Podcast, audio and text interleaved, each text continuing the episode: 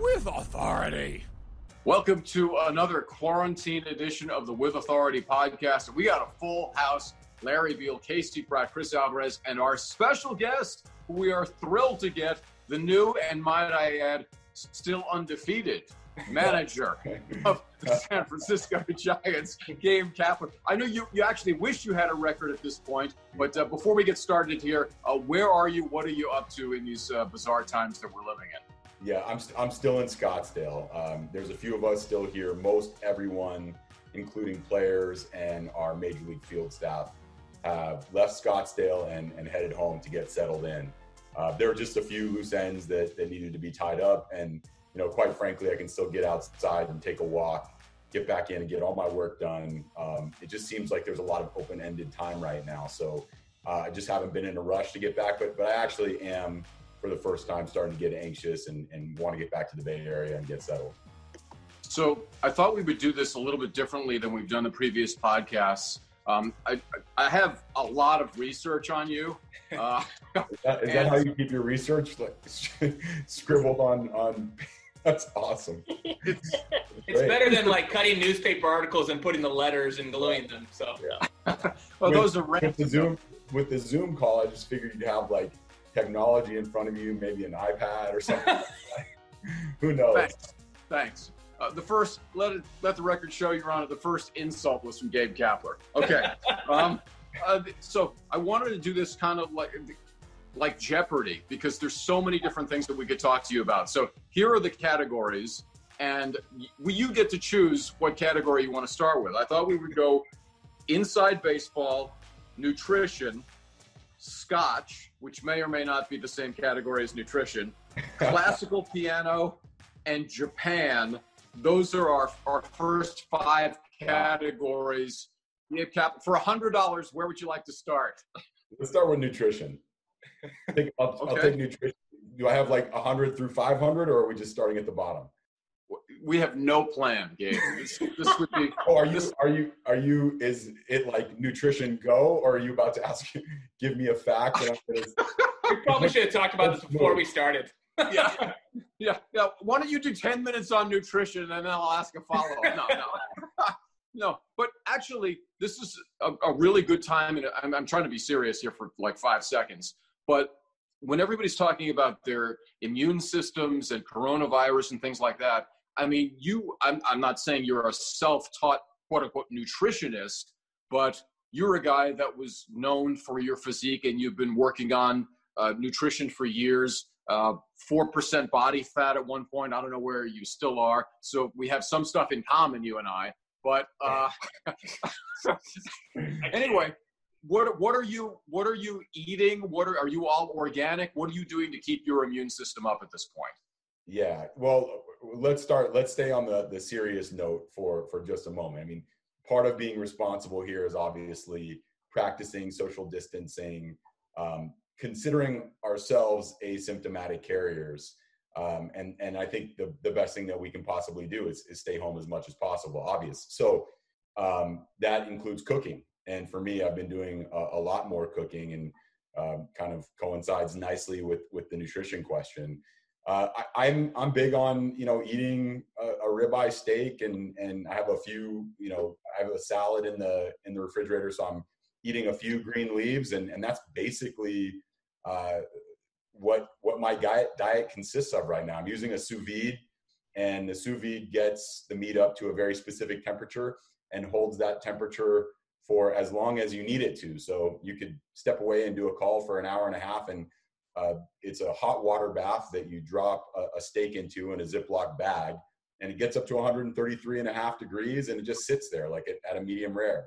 And then when you take the steak out, you drop it in a cast iron pan with some butter and um, you know put it one side for 45 seconds the other side for 45 seconds and you've got a pretty perfectly cooked ribeye steak that feels like a pretty healthy meal to me and probably my go-to right now um, over the course of the last three weeks well, I don't even know what a sous vide is, but I'll look it up after the podcast. Yeah, no, it's, it's like it's like a hot water bath, right? It's a it's a tub. Um, it it keeps the water at a specific temperature, and it just kind of slow cooks the meat, but never gets it above that temperature. So there's no there's no real risk of overcooking. So people who have to check text messages, emails, go want to go catch a workout, you can just drop that thing in a Ziploc bag and come back and and the steak's at the temperature that you want it to be at. All right. Wow. All right. Uh, Casey, how about nutrition for 200? Honestly, for me, I would like to know just as somebody that is maintaining nutrition at that very level, how hard is it to stock up right now? How challenging is it to get the groceries and the food and everything you need and exercise social social distancing at the same time?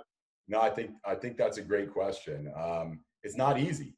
So one of the things that I've done is I have a, a spray bottle, like an antivirus, antibacterial spray bottle that some of us have in our homes. I carry it with me. I carry antibacterial soap uh, with me in a backpack. And if I need to go to the grocery store, I go to the grocery store and make sure that I'm washing my hands before I walk in the grocery store. And if I'm picking up two or three packages of, of steaks or short ribs or something along those lines, and, and I'm putting it back, I'm making sure to, you know to wipe it down because again we're we're thinking about this even though i'm i'm not symptomatic but we all we're all trying to think about this as if we were carrying the virus to protect other people. It's not as much about hey i don't want to go out and get sick. It's more i don't want to get anybody else sick. Um, so i'm just taking like kind of protective measures to try to keep the people around me safe and don't spend a lot of time in the grocery store. Try not to go in very often. So if i do go in it, it's once in a while once every 10 days stock up and, and go back when I can. Uh, and it's and it feels like that's what what most people are, are thinking about, and and and that's what I'm hoping for. I'm gonna, if I may, um, really, really quick though. Does does the Giants um, chef or nutritionist or anybody or even you do you provide input or advice to the players that are now stuck in their homes and maybe not familiar with cooking or taking care of themselves like this? Yeah, we have we have an outstanding team dietitian um, her name is Larone, and she stays in in touch with with all of our players. They've produced how-to videos, um, and this is kind of the one of the uh, creative ways that our organization is able to stay in touch with our players right now.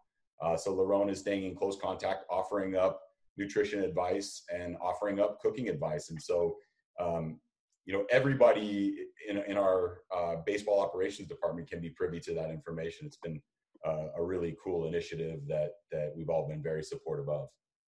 This is along the lines of nutrition, but also with workouts. You were mentioning videos, Gabe. What are your players doing as far as workouts? I mean, it's just so different. Are you guys sending them stuff? How are they keeping in in baseball shape wherever they may be?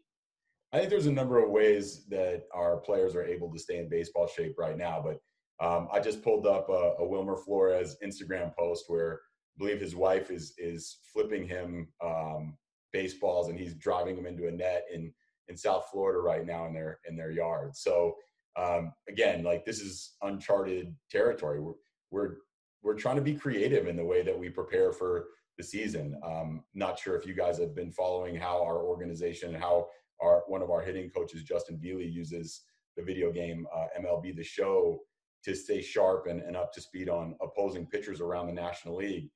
I'm doing it as well. I'm playing a couple games a, a day. Um, they have this this mode called manage mode, and it's like a simulation where you're just making the decisions throughout the game. And uh, recently, uh, Brandon Crawford was the player of the game on my that day, and I took a, a shot, a picture of the screen and sent it over to him and the work that he'd done in that game. And thought it was really cool. He sent me back uh, a picture of, of the work that he was doing in, in an NBA video game. Uh, he'd scored 71 points and, and dished, out nine assists. So yeah, we're all just kind of being playful and, and at the same time getting really good, productive work done. Um, and we're using things like, you know, video games to stay connected. These these video games are so real. Are you happy with how you look in the video game? Is it is it a real replication of Gabe Kapler? I I don't even know, but what I, what I do know is that they've done a really deep statistic dive um, to come up with like player player value, player talent. Um, so it's kind of fun to see how this this video game company has has rated these players and some good stuff online about uh, the way they've come to those numbers, and uh, it makes the game more realistic. And um, I can certainly speak to the the realistic feel of the game itself. They've done a good job you could actually call Dave Roberts and manage against him with Giants Dodgers before we have Giants Dodgers for real, right? Yeah, you know what? I've, I've been thinking about stuff like that. Um, so it's it's not just this video game, right? There's some really cool computer simulation games out there that if you wanted to familiarize yourself with with different teams around the National League and and their most updated rosters, you can do that. So um, while I might not call Dave Roberts, you can bet that you know people around the game are using tools like that to to um, stay sharp both mentally and then on the, on the physical side our, our coaches are sending drills and long toss programs throwing programs to both our pitchers and our, our position players. So there's a lot of different ways we can be productive during this time. And um, interestingly like we as a crew have been and as a crew i mean like our our major league baseball coaches and players have been very very productive during this very strange um, time. And as i said it's definitely uncharted waters. Gabe i'm just curious real quick what game is it? Is it is it the show or is it something else? Yeah that video game that i was referencing is mlb the show 20 okay. Chris played college baseball so i know he wants to get into uh, inside baseball for a hundred so we should just go there now right because i know you're dying to ask baseball questions uh, I was going to ask a fun one later, but Gabe, um, when when originally when this all hit the coronavirus, um, what was that like for you guys? I think we all thought it was going to be a couple weeks, and obviously it's gotten so serious, and we don't know what's happening. But can you take us back to the moment when spring training got canceled or suspended indefinitely?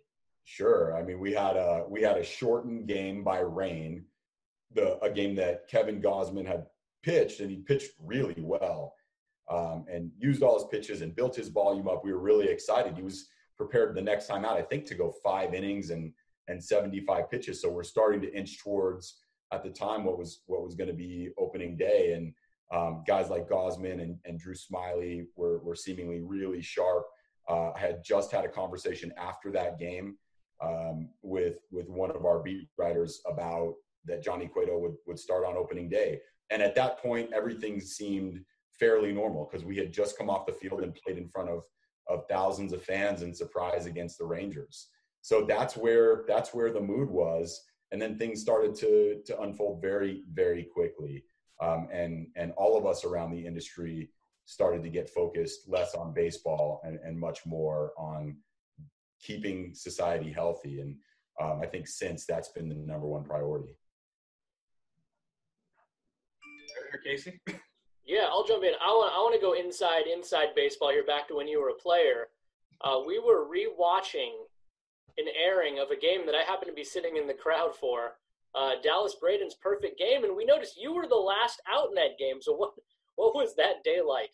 Yeah, you know this is this is uh, this is kind of sensitive because I've been part of a part of two perfect oh. games and made outs in in both of those perfect games, and the other one that was aired recently was the Mark Buehrle perfect game in Chicago. Yeah. Uh, so yeah, the Dallas Braden perfect game, it, it just kind of felt for us as the Rays pretty uneventful. It was like a lot of ground balls, a lot of early contact, not a lot of deep counts.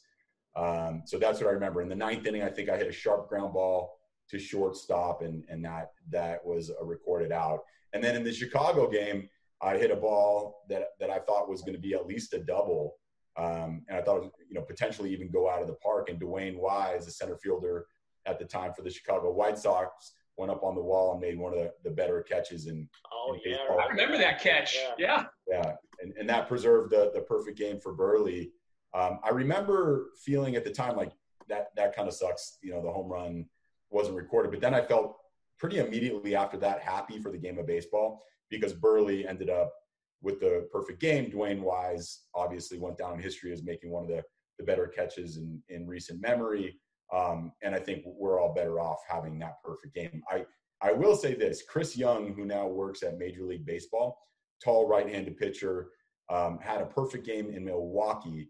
And I believe we were in the eighth inning, and I, and I hit a home run off of him um, in 2008. So while I was part of two on the short end of the stick, I was able to break up uh, his perfect game in, in, the eighth inning that day.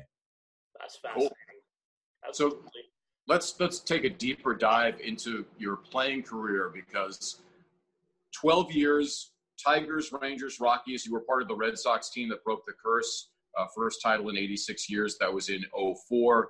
Brewers, Yomiuri Giants in Japan, yes. which had to be a really interesting experience. And you mentioned the Rays. With all of those experiences, how do you think that that prepared you to be the manager of the San Francisco Giants? What'd you learn? Yeah, no, I, I appreciate having the opportunity to answer this question.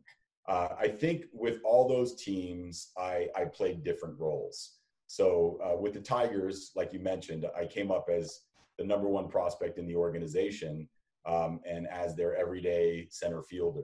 So I kind of got to see the game from, I don't know, like somebody like um, Hunter Bishop for us, like a, a, guy with some pedigree and um, somebody who was coming up as, as a touted prospect.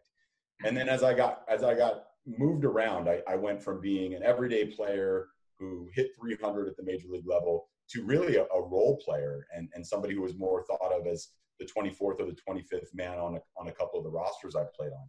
As you mentioned, I, I played in Japan. Um, I kind of, as my career went on, was more of like a player coach late in my career. So saw the game from the angle of, of somebody like Terry Francona or, or Joe Maddon and the moves that they were making in game. And so got to see it from that perspective. So I can kind of relate to a lot of different players as a result of playing for all of those teams, for all of those managers, and and saw the game from a lot of different perspectives. And I, I wouldn't want it any other way. I, you know, I think if you're a really good baseball player for a really long time, an everyday player, somebody who does great things in the game like Will Clark, you're going to see that game from through the lens of a superstar. Um, and you know, I bring up Will because he's in the organization. He's a great teacher and and such a great resource to so many of our our young hitters and, and a lot of us as coaches but I, I've just I've seen it from a, a lot of different angles, and and I really appreciate having that perspective. Obviously, Gabe, you guys would have been in season by now, but can you? It's hard. Everybody says it's hard to replicate when you leave a clubhouse as a when you retire as a player. Now you're still around the game. Did you always know you wanted to be a manager and stay in baseball for as long as you could, so you still have that uh, routine and that thing about being around guys in the clubhouse and being around the game? No, I, I really like how you asked that question because it, it's not the between the lines that you miss when you get out of the game. Um, at least for me, I don't want to speak for everybody, but it's it's it's the preparation, it's the clubhouse environment, it's little things like pulling up your socks and or putting on your spikes or like taking taking your feet into the dirt on on a major league field and running around the outfield like all of those little things and as a coach or somebody who gets to stay in the game with a uniform on, you get to continue to experience all of those things. So you don't have that, you know, that longing for what you did from the time you were five years old until like for me into my mid 30s and feeling like, oh, there's something missing. I'm not getting to do this thing. Mm-hmm. So while yeah, I, I always loved game strategy, and that was something that I've always been fascinated with. Staying in the game for me is really about um, the sensory experiences like the ones I just mentioned. Yeah. And the only way to do that is to keep putting on a uniform. Yeah. I feel the same way about the TV makeup. You know, I still get to put it on every day. Uh, you were you did some TV for a while, didn't you? In LA, didn't you do some TV? I, I did, and I and I had that experience with Fox, and so we did a show called Fox Sports Live, which was uh, Fox Sports One's version yep. of like a Sports Center. It was a highlight show, uh, but we also did it with a panel. So Gary Payton, um, Donovan McNabb, Andy Roddick, Charissa Thompson. Like this was a we had this panel and we had lots of lively discussions and debates. And then there was another show that we did called Whip Around, which was much more like Baseball Tonight is for for ESPN, and um, also covered the All Star Game. Um, did some work on on the World Series. So yeah, I got to see that, you know, the game from that angle as well. And um, that was actually a really fun time. The thing that I thought was really cool about that is when the red light went on, you had to have something to say. So it created an adrenaline similar to something like getting in the batter's box. You know, you you have to take an action step. Or as a manager, a big moment in the game when you can make one decision or the other. You don't have a choice. You have to make that decision. So um, there's some similarities as it relates to the adrenaline that you get from doing TV. It's funny you mentioned Gary Payton because he lives about five minutes away from me. And uh, well, the only difference between our houses is about 10,000 square feet and a huge gate in front of his house. Otherwise, kind of the same. It's almost the same. That's funny. uh, next category. What do you want to pick for your next category? Uh, let's do let, let's do. Well, we covered Japan, didn't we? Well, we A, could, a little bit. How's your Japanese? Did you learn any Japanese? uh, I so I don't even remember what this means, but I practiced it over and over. It's watashi no naame. Oh, I'm not even gonna keep going. I, I'm just trying. I'm trying to remember back to to that time period and some of the phrases that I repeated over and over. Um, I, my Japanese is is not good, obviously, but um, I I did I did think about it a lot and, and work on it before I went over there. Any of you guys speak any other languages? Well, my wife is half Japanese, so she was going to Oh, wow. run and translate for you, but uh, we didn't even get halfway through the sentence. Yeah, Uh, so, I, I, I, des- I deserve that criticism for sure. all right. So I, let's let's say we covered Japan, even though we could probably do a half an hour on Japan. Um, you want to go analytics? You want to go Scotch? Uh, there's also a kind of a crazy ice cream story that I read. I don't know if Yeah. like some of the stuff that I've read. Is it's almost is like you're the most interesting. For, ice cream for 100 or something like that. Yeah, we could do that, but it's like you're the most interesting man in the world. You have all these diverse stories, and I, I don't even know which one of them, which one of these are real.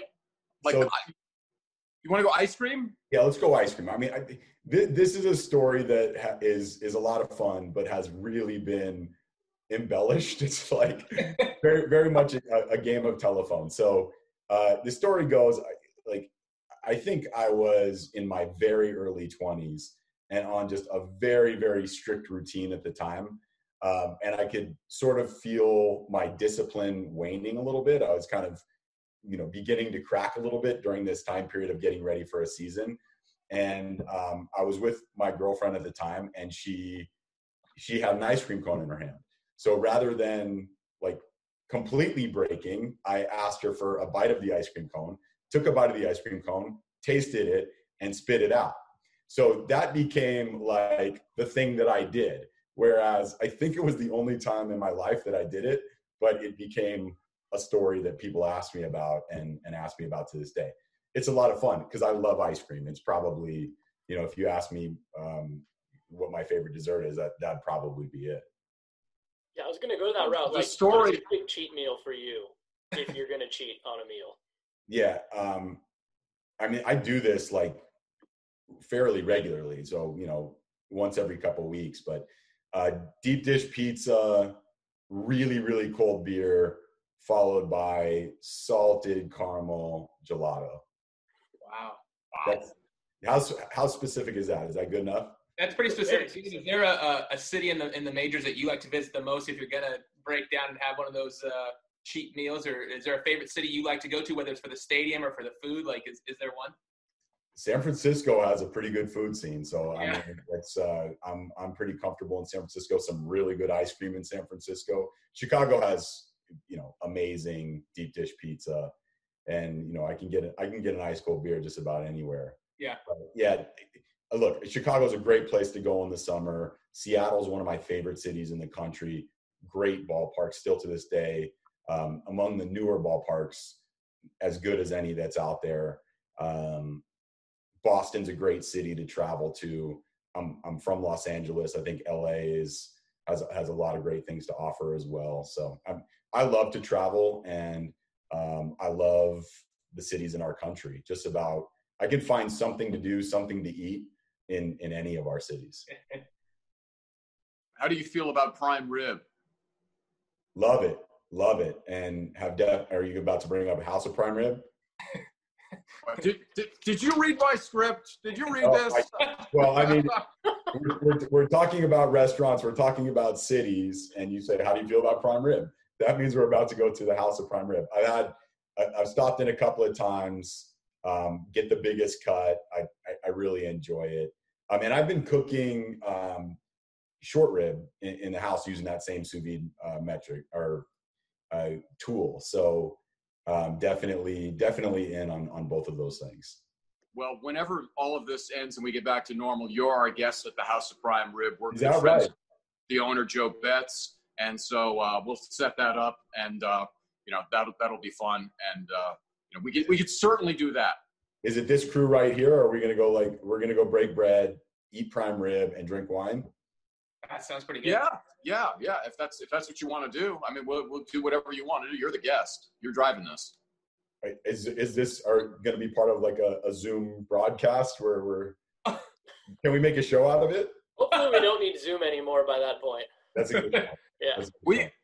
I'm sure Joe Betz, the owner, would love us to make a show out of it. Uh, I'm not sure that we can. We we can do something. We'll figure something out. I Um, love it. count me in. I'd love to do that with you guys. Sounds good. Excellent. Casey, you want you got our next category? You want to go somewhere? I want to take this back to Hollywood if possible. Can we do a little Hollywood action? I know you went to high school in Hollywood.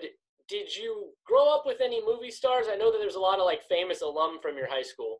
That's funny. Um, so I- I didn't grow up in Hollywood. I was born in a Hollywood hospital, um, but I actually grew up right in the middle of the San Fernando Valley.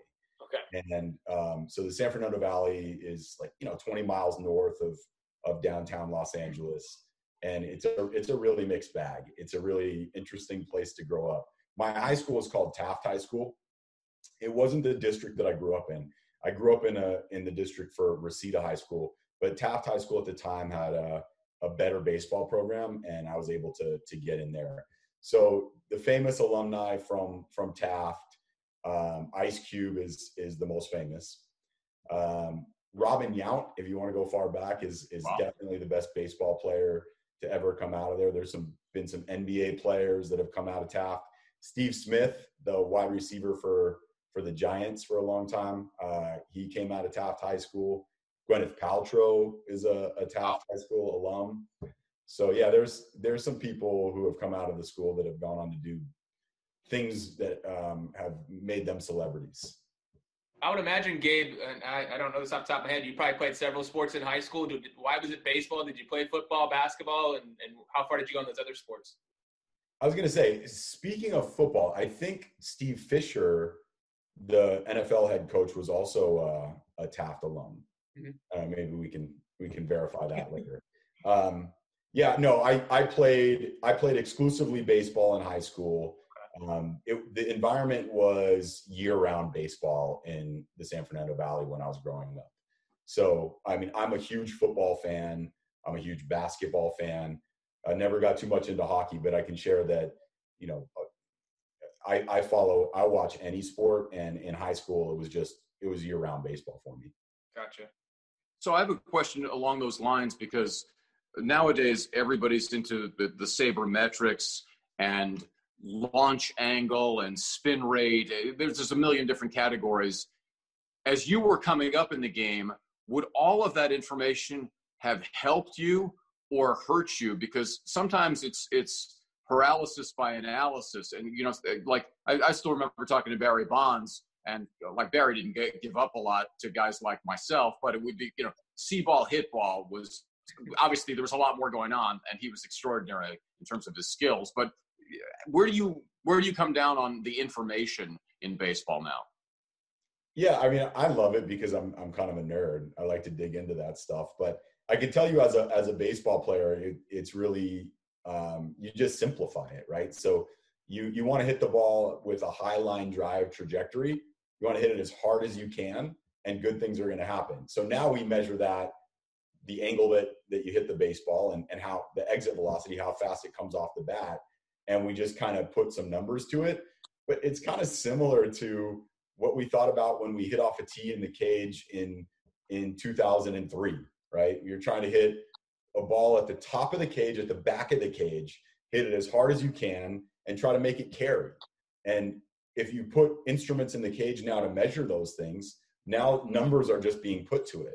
So um, i don't know. It felt like something that we knew as as a player coming up and as i got later in my career a lot of these technologies started to, to come to, to the forefront as well as you know um, deeper or or more robust analytics and and numbers. But i think you can just boil it down to analytics being information and, and that information can come in all sorts of forms. So if you take a scout and he goes to, to watch an amateur player he's going to evaluate that player on a 20 to 80 scale.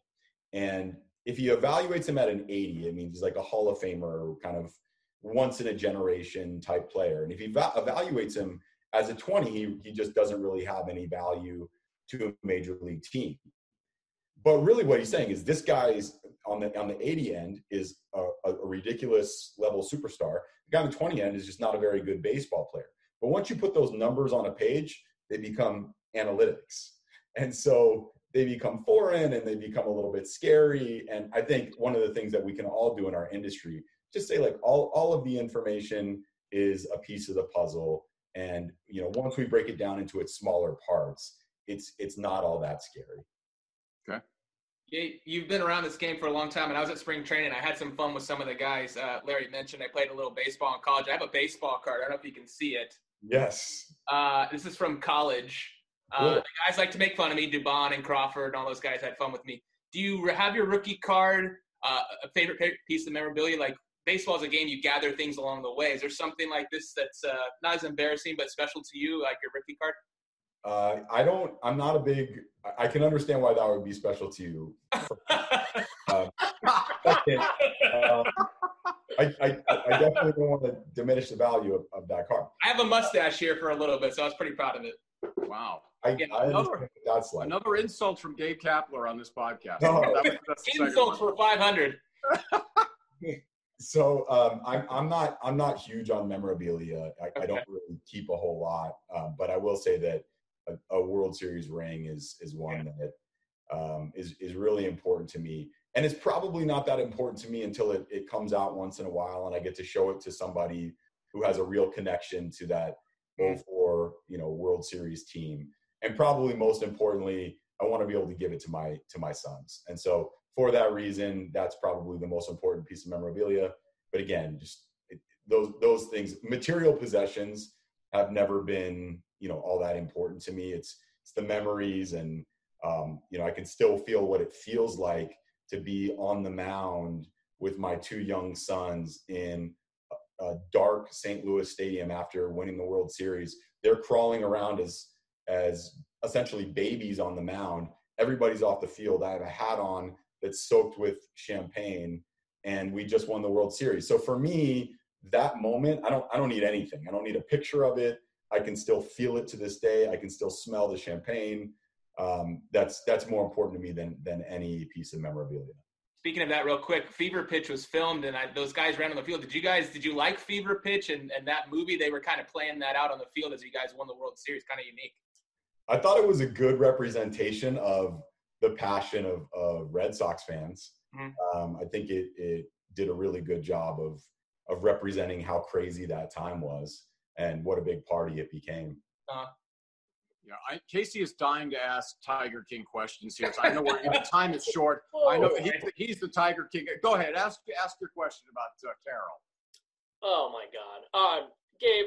You know we had Evander Kane of the San Jose Sharks on on Monday, and I made the mistake of dropping a Tiger King question to him early in the podcast, and then we spent probably twenty time uh, twenty minutes talking about it. So I don't want to I don't want to go down that road, but what are your what are your theories as it pertains to Carole Baskins? We we can't really do that though, right? Because we'd be giving stuff away. Like I think so, everyone's watched it. There, there I haven't seen it. I don't know. I know. I know a lot of people who are like on episode one or two. Um, I don't know that we want to kind of dive into to the outcomes or anything. I'll say this: like I think what was most captivating about that show is the storytelling. I think the storytelling is really strong um, you start to start to think deeply about the characters early in the show and and the cats are just so incredibly powerful um, so incredibly graceful so um, athletic and the the appeal is is real to want to like take a look at to be around cats that are that powerful um, as as somebody who really loves and appreciates animals it's it's kind of a sad show at the same time uh, but I don't, I don't want to give anything away for people. It's uh, it's an interesting watch, and I feel like you dive too deep, and we're giving giving clues. Yeah, that's fine. We could take this a different direction though. As a major league baseball player, have you ever had a teammate that actually like owned a big cat or were interested in that kind of thing? Because I know that certain people in the sporting world have, have definitely dabbled in owning large animals and exotic animals themselves. I've I've I've never been around uh, a player who's who's owned a big cat. Um, I mean, look, like I I have a I I had a, a big pit bull that I absolutely adored and spent so much time with, and that was enough, right? Like having you know being being around a, a wonderful, warm, and kind of um, big teddy bear kind of animal like that, but still like really powerful. That that was enough, in in my opinion. You said big cat. I thought Andres Galarraga. I thought that was where this was going. The different, the whole different thing. Uh, we'll run out of time. We haven't touched on classical piano and your your dad. Sure. Does, does he still play the piano? And I know Casey was was mentioning that your your folks are in New York, so maybe tie it all together with the piano. And and, and New York is going through a lot of issues right now. Sure. Um, well, my my mom and dad are still in the house that I grew up in in Southern California. So they they were both born in New York and came to came to LA. So they're both in LA now in the house that I grew up in. Uh, my dad still plays the piano every day. Uh, my dad is doing that in, in a lot of ways to, to kind of stay sharp and strong. Um, I grew up listening to him play the piano. Um, he introduced me to Mozart and Schubert and Beethoven. And um, those are, you know, anytime I hear classical piano, anytime I hear um, classical music, period, I, I, think about my dad. So um, that's an easy one to go through, particularly in times like these. I've had more opportunity to talk to my dad um, and my mom, my brother in the last couple of days than I have in a while. It's been kind of a blessing and, and surprise. Um, I've been spending a lot of time thinking about my two sons as well. So these are those times when you, like you said, tie it all together, think about what it was like in your house growing up, and and really appreciate your loved ones. Gabe, last one from me. Um, do you think when we get back to the games and, and playing and hopefully in front of full fans, are you going to have a greater found respect for the game? Is it going to mean more to you? Like, did we take it everything for granted? Because I know I look at the world a lot differently now.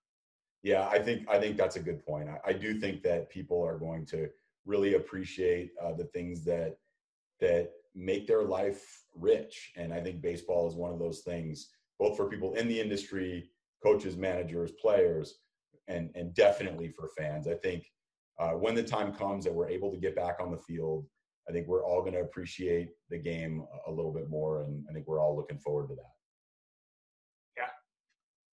Yeah. Casey, one last question. You can bring us home.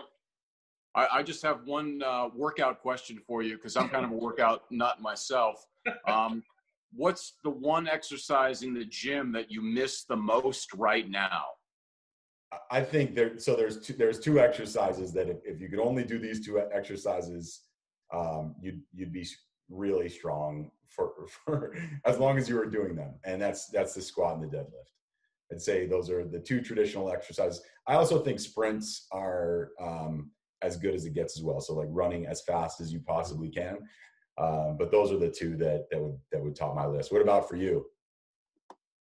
Man, I miss all of it. Um, we're doing actually a plank challenge. Yeah, I was going to mention the planks you can jump in on this if you want.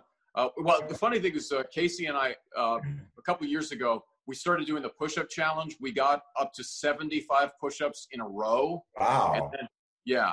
And then I hurt my wrist, and he hurt his shoulder, and that's the end of that. Did you guys? You guys hurt? Hurt? Got hurt doing push-ups? No, it's just I think it was general wear and tear because we were doing three sets of 75 a night in the office. Wow. Because we started like we started at the goal of 100 a day, and then it just it just got out of control. And I think the wear and tear just messed us up because we did way too many. But but now we're doing planks. So um, you know, our initial goal when we were together in the office every night was just to add like five seconds each night. Um, we're we're about at four minutes now, but no way, um, really. I've fallen off the wagon a bit. But uh, do you have a plank time that you can register? No, I can't. I mean, I've I've done planks in the past, and I'd be interested to hear more about your challenge, but I don't think that I could keep up with you guys right now. Definitely not on the push-up front. I can't remember the last time I did 75 push-ups in a row. Um, but I'd be interested. So throw the information my way. Maybe I'll join in. Nice. Yeah. Basically, we're just trying to get to as much time as possible. There's a, a Marine, 62 years old, and I was corrected by other Marines saying there's no such thing as a former Marine. You're just a Marine. Right. 62 years old dude held the plank for over eight hours. No way. Yeah, it's unbelievable. Yeah. Hey, listen, pe- people are strong. I'd love to see. Uh, I'd love to see that. That'd be incredible. Yeah, um, we we can shoot you that that video. It's it's on uh, it's on Twitter and stuff. But Cool. uh, we're gonna work we're gonna work on our planks and uh, can't wait to see you at the House of Prime, Prime Rib. But more importantly, in a baseball uniform at Oracle Park with some games to watch. Yeah, you know what? I, I love it. Like those are those are two goals that I'm excited about, and right now I think we all need uh, need some carrots, right? Something to, to look forward to, something to work towards. So I really appreciate you guys taking the time with me.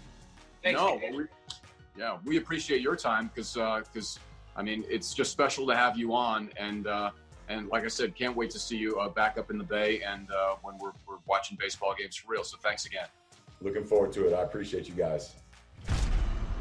With authority.